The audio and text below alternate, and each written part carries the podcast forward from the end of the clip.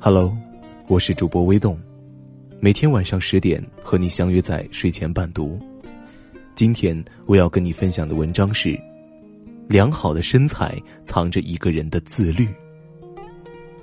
参加初中同学聚会，感触最深的一点是，二十多年前的小鲜肉、小鲜花们，大多中年发福。最夸张的，不止胖了一圈儿，而是胖了三圈儿。王二毛是我们班为数不多不但没有发福还变瘦的人。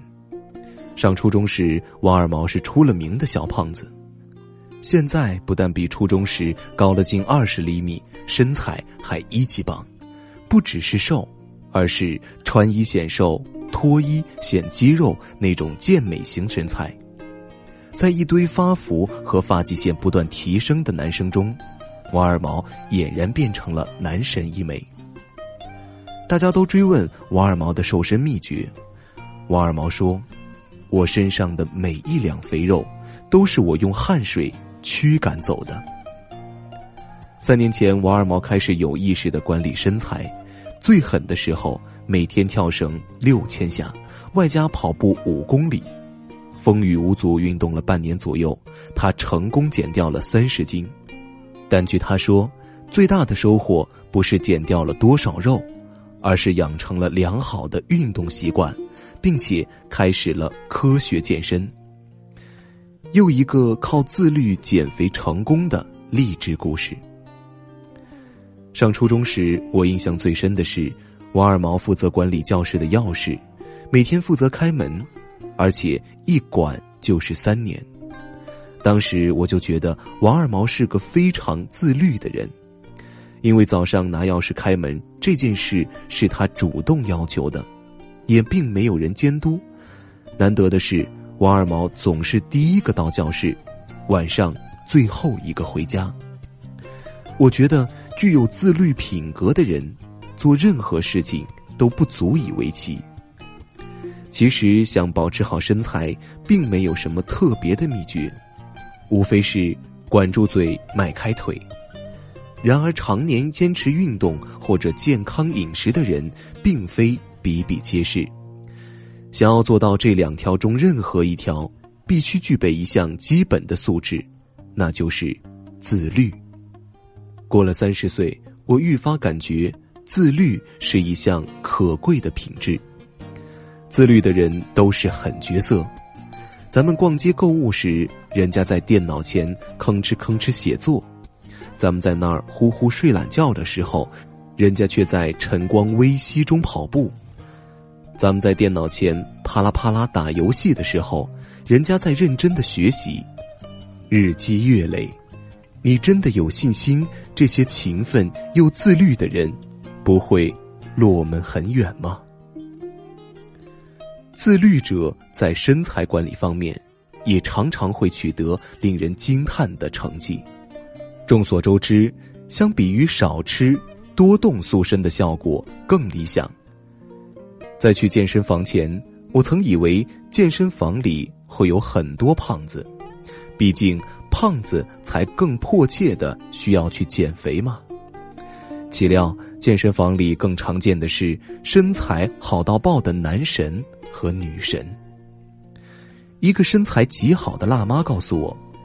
孩子一岁时，他开始在那家健身房锻炼，已经坚持了四年，平均每周会去三四次，尤其喜欢动感单车，只要有机会就跟老师上课。四年，每周三次，合计六百二十四次，每次骑八公里的话，是四万九千九百九十二公里啊！有人会说，我也想管理身材啊。但是我真的太忙了。你以为我提到的几位坚持健身的，都是闲人吗？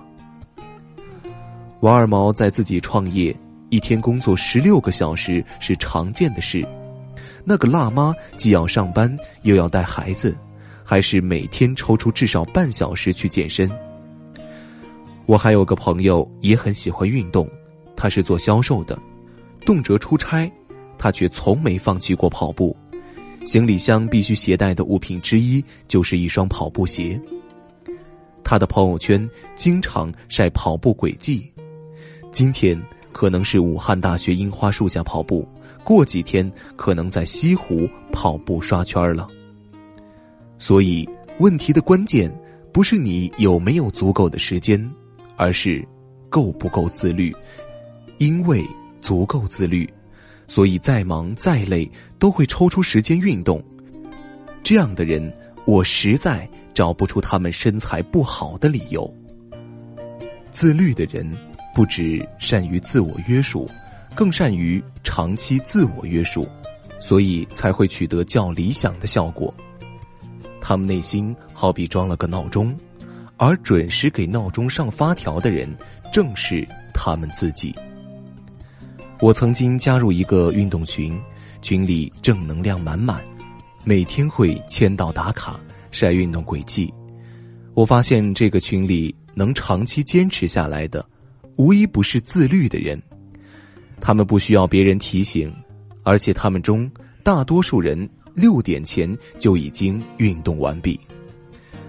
我曾经问过其中几个人，为什么要起那么早跑步？其中一位群友说，以前曾经把跑步安排在晚上下班后，但他上班特别忙，经常加班到很晚，于是跑步计划就泡汤了。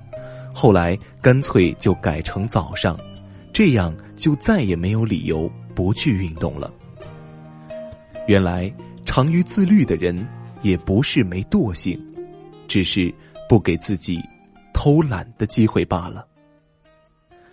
还有一位群友则表示，早上跑步无人打扰，而且跑完步后精神状态极好，把必须做的事情放在前面，也是他们早晨运动的原因。人的身体是需要管理的，健康是最低要求。其次才是体型，如果放任自流，恐怕不只是横向发展这么简单，随之而来的可能还有体能差、血脂高、血糖高之类的健康问题。经常管理身体的人是很容易察觉出来的。